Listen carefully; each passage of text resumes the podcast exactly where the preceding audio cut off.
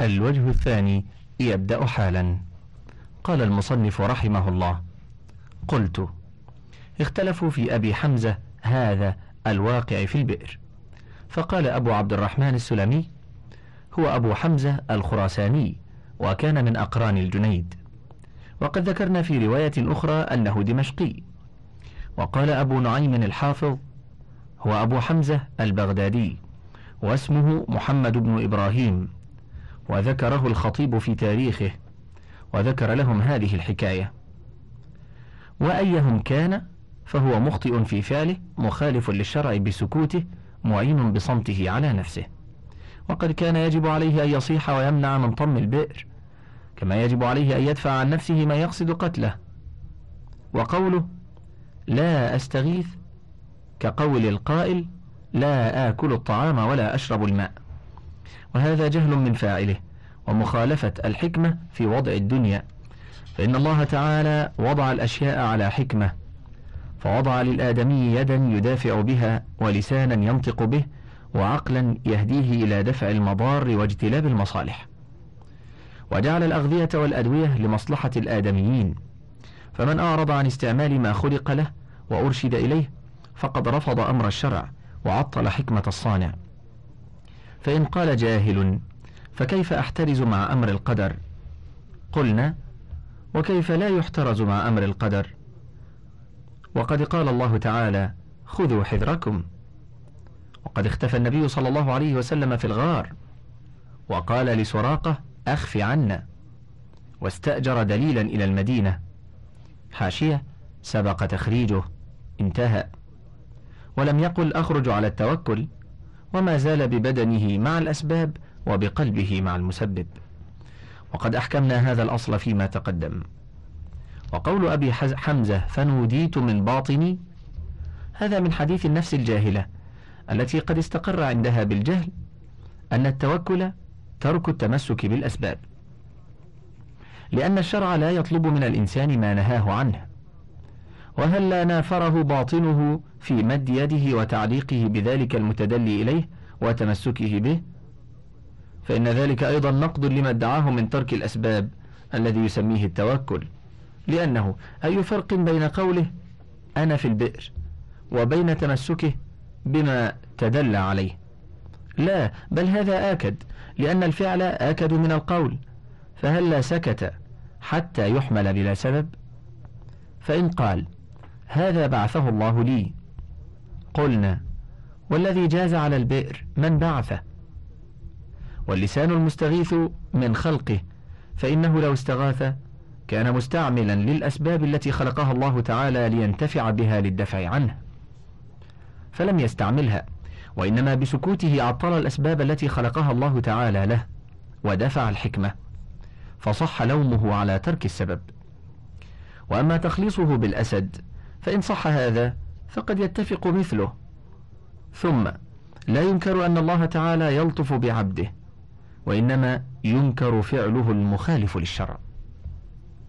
قال الجنيد: قال لي محمد السمين: كنت في قرية الكوفة بقرب الصحراء التي بين قباء والصخرة.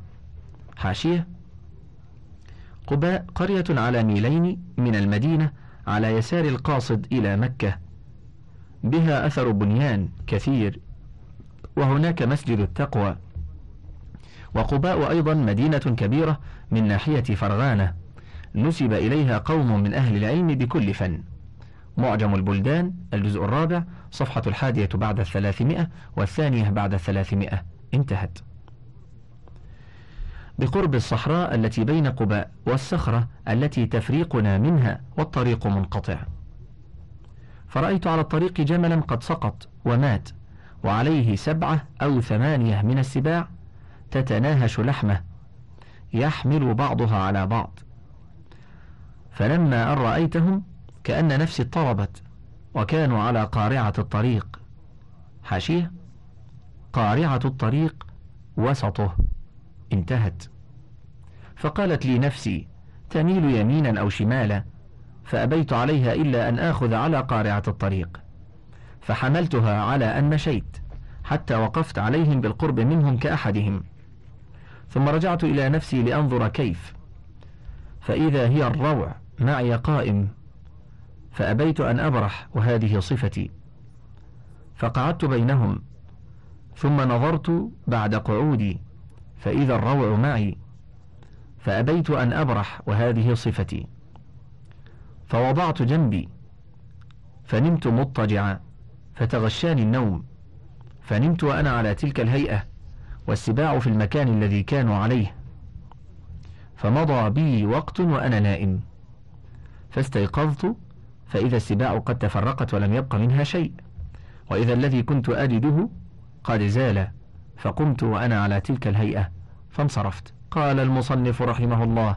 قلت فهذا الرجل قد خالف الشرع في تعرضه للسباع، ولا يحل لأحد أن يتعرض لسبع أو لحية، بل يجب عليه أن يفر مما يؤذيه أو يهلكه. وفي الصحيحين أن النبي صلى الله عليه وسلم قال: إذا وقع الطاعون وأنتم بأرض فلا تقدموا عليه.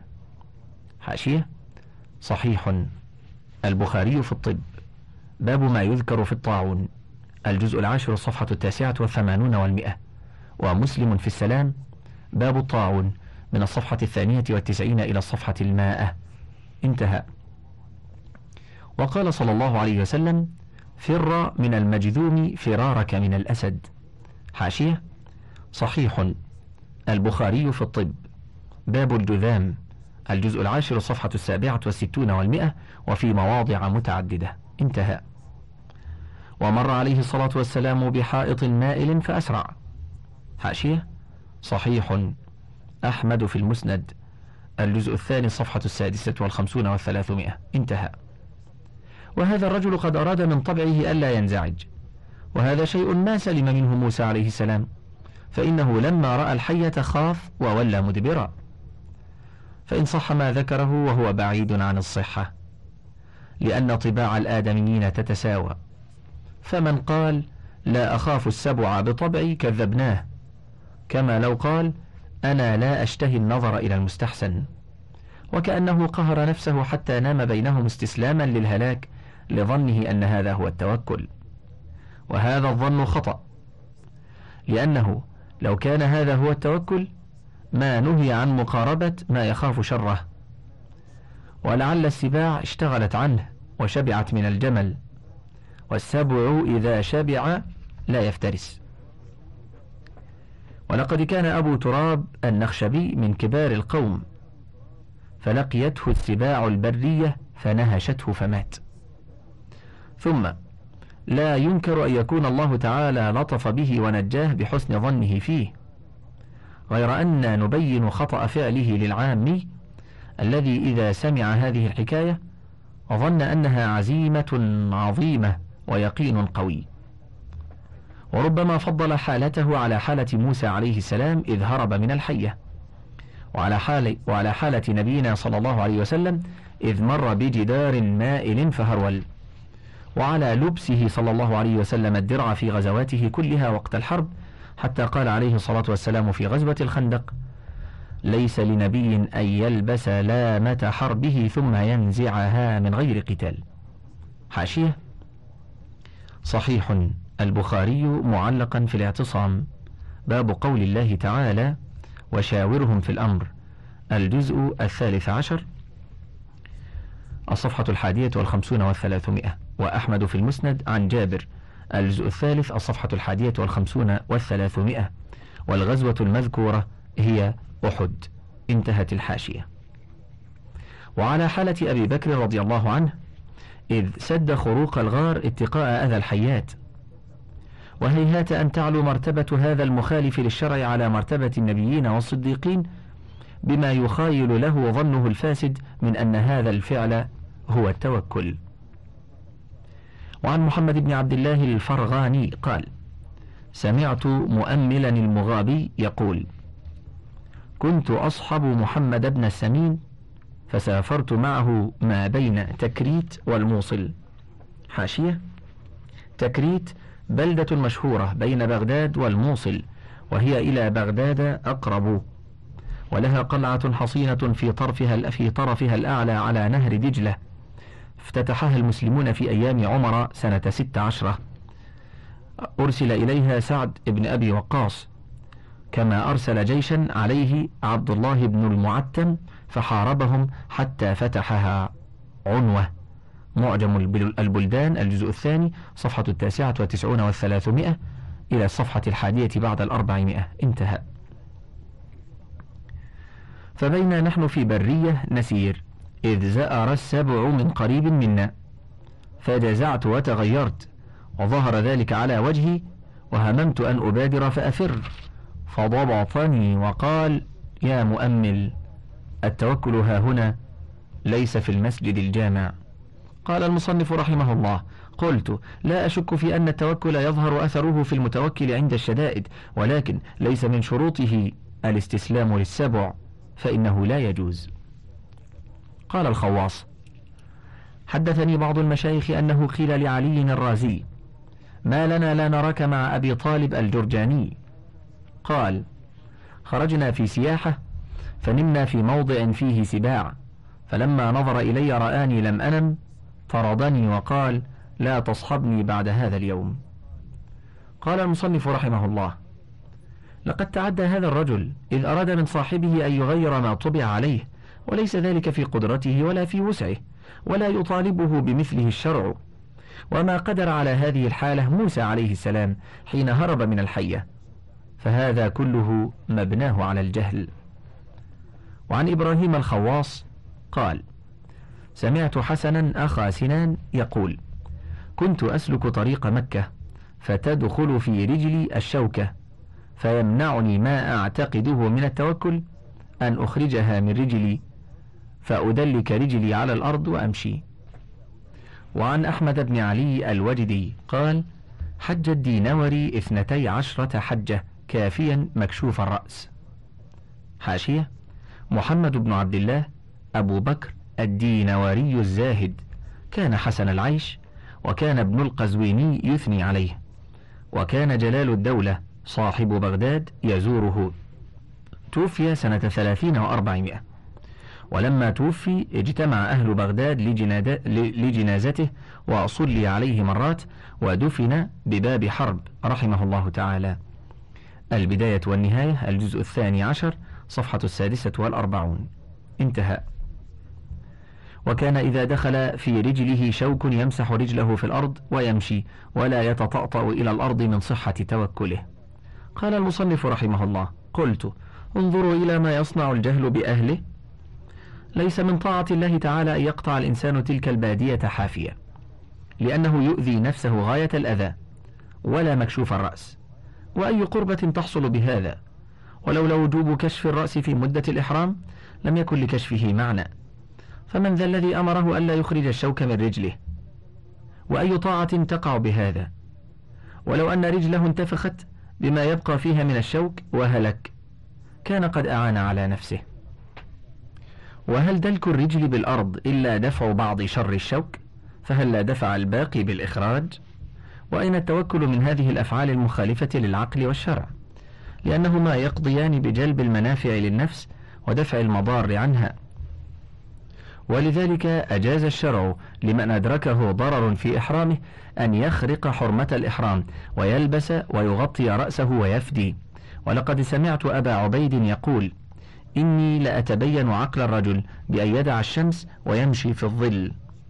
وعن أبي بكر الدقاق قال: خرجت في وسط السنة إلى مكة وأنا حدث السن، وفي وسطي نصف جل، وعلى كتفي نصف جل. حاشية: الجل ما تغطى به الدابة لتصان، والجمع جلال وأجلال، انتهى. فرمدت عيني في الطريق، وكنت أمسح دموعي بالجل، فأقرح الجل فأقرح الجل الموضع، فكان يخرج الدم مع الدموع، فمن شدة الإرادة وقوة سروري بحالي لم أفرق بين الدموع والدم، وذهبت عيني في تلك الحجة. وكانت الشمس إذا أثرت في بدني قبلت يدي ووضعتها على عيني سرورا مني بالبلاء. وعن أبي بكر الدقاق قال: كان سبب ذهابي بصري أني خرجت في وسط السنة أريد مكة، وفي وسطي نصف جل، وعلى وسطي نصف جل، فرمدت إحدى عيني، فمسحت الدموع بالجل، فقرح المكان، وكانت الدموع والدم تسيلان من عيني. حاشية: قرحه أي جرحه، وقرح بدت به جروح من سلاح أو بثور.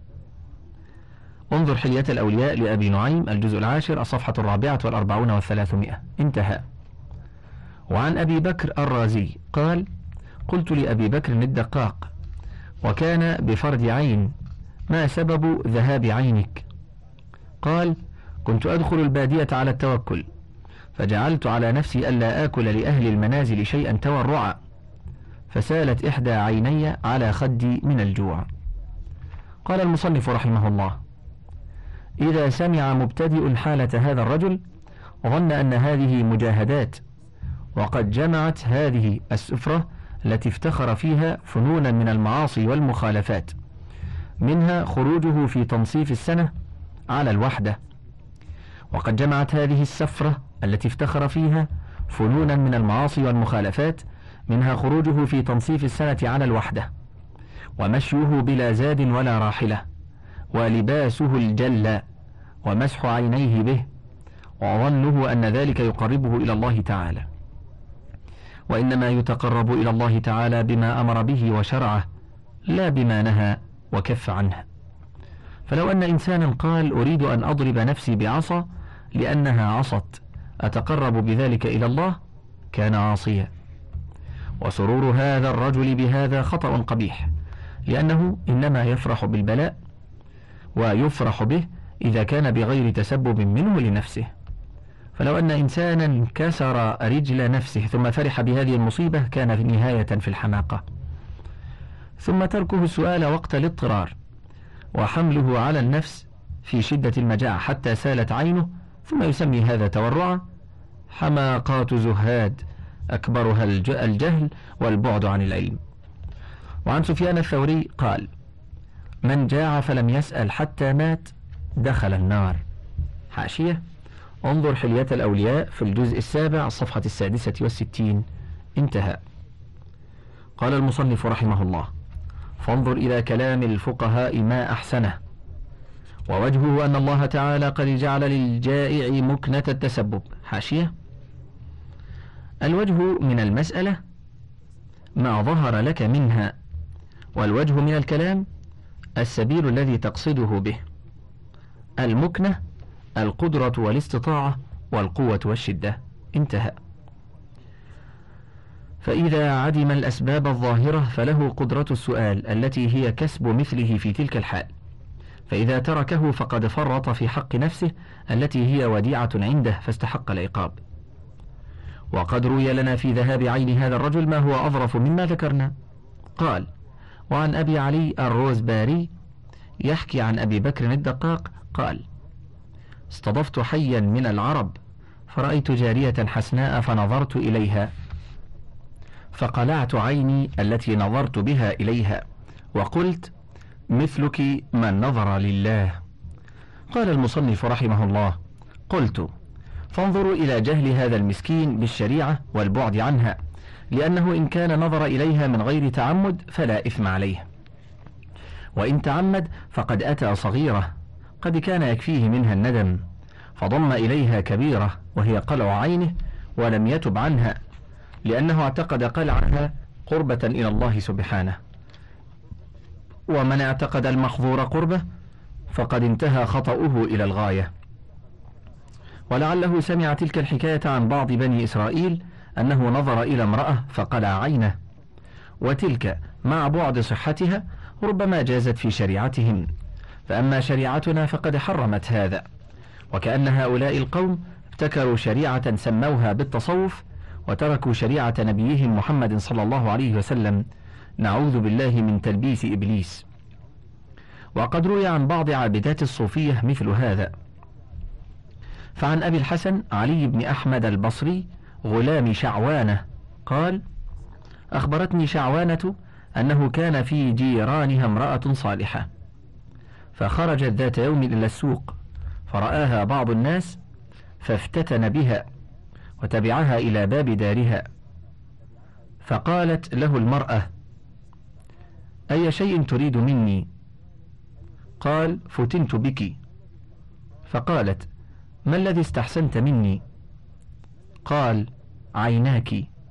فدخلت إلى دارها فقلعت عينيها وخرجت إلى خلف الباب ورمت بها إليه، وقالت له: خذهما فلا بارك الله فيك. قال المصنف رحمه الله: فانظروا إخواني كيف يتلاعب إبليس بالجهلة، فإن ذلك الرجل أتى صغيرة بالنظر وأتت هي بكبيرة، ثم ظنت أنها فعلت طاعة، وكان ينبغي ألا تكلم رجلا أجنبيا. وقد وجد من القوم ضد هذا، كما يروى عن ذنون المصري وغيره أنه قال: لقيت امرأة في البرية فقلت لها وقالت لي: وهذا لا يحل له. وقد أنكرت عليه امرأة متيقظة، فعن ذنون قال: رأيت امرأة بنحو أرض البجة فناديتها فقالت: وما للرجال أن يكلموا النساء، لولا نقص عقلك لرميتك بشيء. وعن أبي جعفر الحداد قال: دخلت البادية بعض السنين على التوكل، فبقيت سبعة عشر يوما لا آكل فيها شيئا، وضعفت عن المشي، فبقيت أياما أخر لم أذق فيها شيئا، فسقطت على وجهي وغشي علي، وغلب علي من القمل شيء ما رأيت مثله ولا سمعت به. فبين أنا كذلك إذ مر بي ركب فرأوني على تلك الحالة، فنزل أحدهم عن راحلته فحلق رأسي ولحيتي وشق ثوبي وتركني في الرمضاء. حاشية: أرامض مضى على الرمضاء، وأرامض الشيء اشتد حره، والرمضاء شدة الحر. انتهى. وسار فمر بي ركب آخر فحملوني إلى حيهم وأنا مغلوب فطرحوني ناحية، فجاءتني امرأة فجلست على رأسي وصبت اللبن في حلقي، ففتحت عيني قليلا وقلت لهم: أقرب المواضع منكم أين؟ قالوا: جبل الشراه، فحملوني إلى الشراه. حاشية: جبل الشراه جبل شامخ مرتفع في السماء، وهو على يسار عسفان، وبه عقبة تذهب إلى ناحية الحجاز لمن سلك عسفان، يقال لها الخريطة، وهي مرتفعة جدا، والخريطة تلي الشراه. والشراه أيضا صقع بالشام بين دمشق ومدينة الرسول، والنسبة إلى هذا الجبل شاراوي. معجم البلدان الجزء الثالث صفحة الحادية والثلاثون والثلاثمائة والثانية والثلاثون والثلاثمائة. انتهت الحاشية.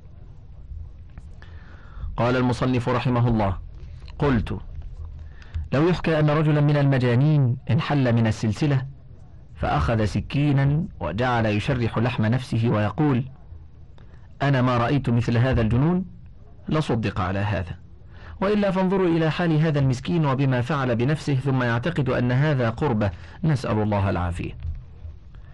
وعن إبراهيم الخواص قال: رأيت شيخا من أهل المعرفة عرج بعد سبعة عشر يوما على سبب في البرية. حاشية: السبب كل شيء يتوصل به إلى غيره، ويقال: ما لي إليك سبب، أي طريق. انتهت الحاشية. فنهاه شيخ كان معه فأبى أن يقبل، فسقط ولم يرتفع عن حدود الأسباب. قلت: هذا قد أراد أن يصبر عن القوت أكثر من هذا، وليس الصبر إلى هذا الحد وإن أطيق بفضيلة. وعن إسماعيل بن نجيد قال: دخل إبراهيم الهروي مع شبه البرية فقال: يا شبه، اطرح ما معك من العلائق. قال: فطرحتها كلها وأبقيت دينارا، فخطى خطوات ثم قال: اطرح كل ما معك لا تشغل سري. قال: فأخرجت الدينار ودفعته إليه فطرحه، ثم خطى خطوات وقال: اطرح ما معك. قلت: ليس معي شيء.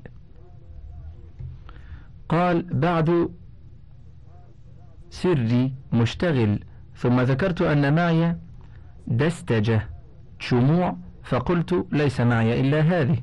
حاشية: الدستجة حزمة ونحوها تجمع اثني عشر فردا من كل نوع. انتهت الحاشية. قال: فأخذها فطرحها ثم قال: امشي.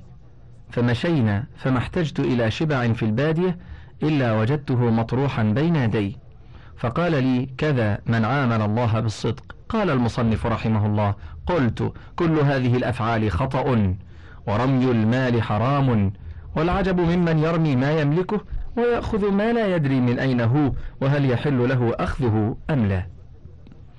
وعن أبي سعيد الخراز قال: دخلت البادية مرة بغير زاد، فأصابتني فاقة، فرأيت المرحلة من بعد، فسررت بوصولي، ثم فكرت في نفسي أني شكيت وأني توكلت على غيره، فآليت ألا أدخل المرحلة إلا إن حملت إليها، فحفرت لنفسي في الرمل حفرة، ووريت جسدي فيها إلى صدري، فسمعت صوتا في نصف الليل عاليا: يا أهل المرحلة، إن لله وليا حبس نفسه في هذا الرمل فالحقوه. فجاء جماعة فأخرجوني وحملوني إلى المرحلة.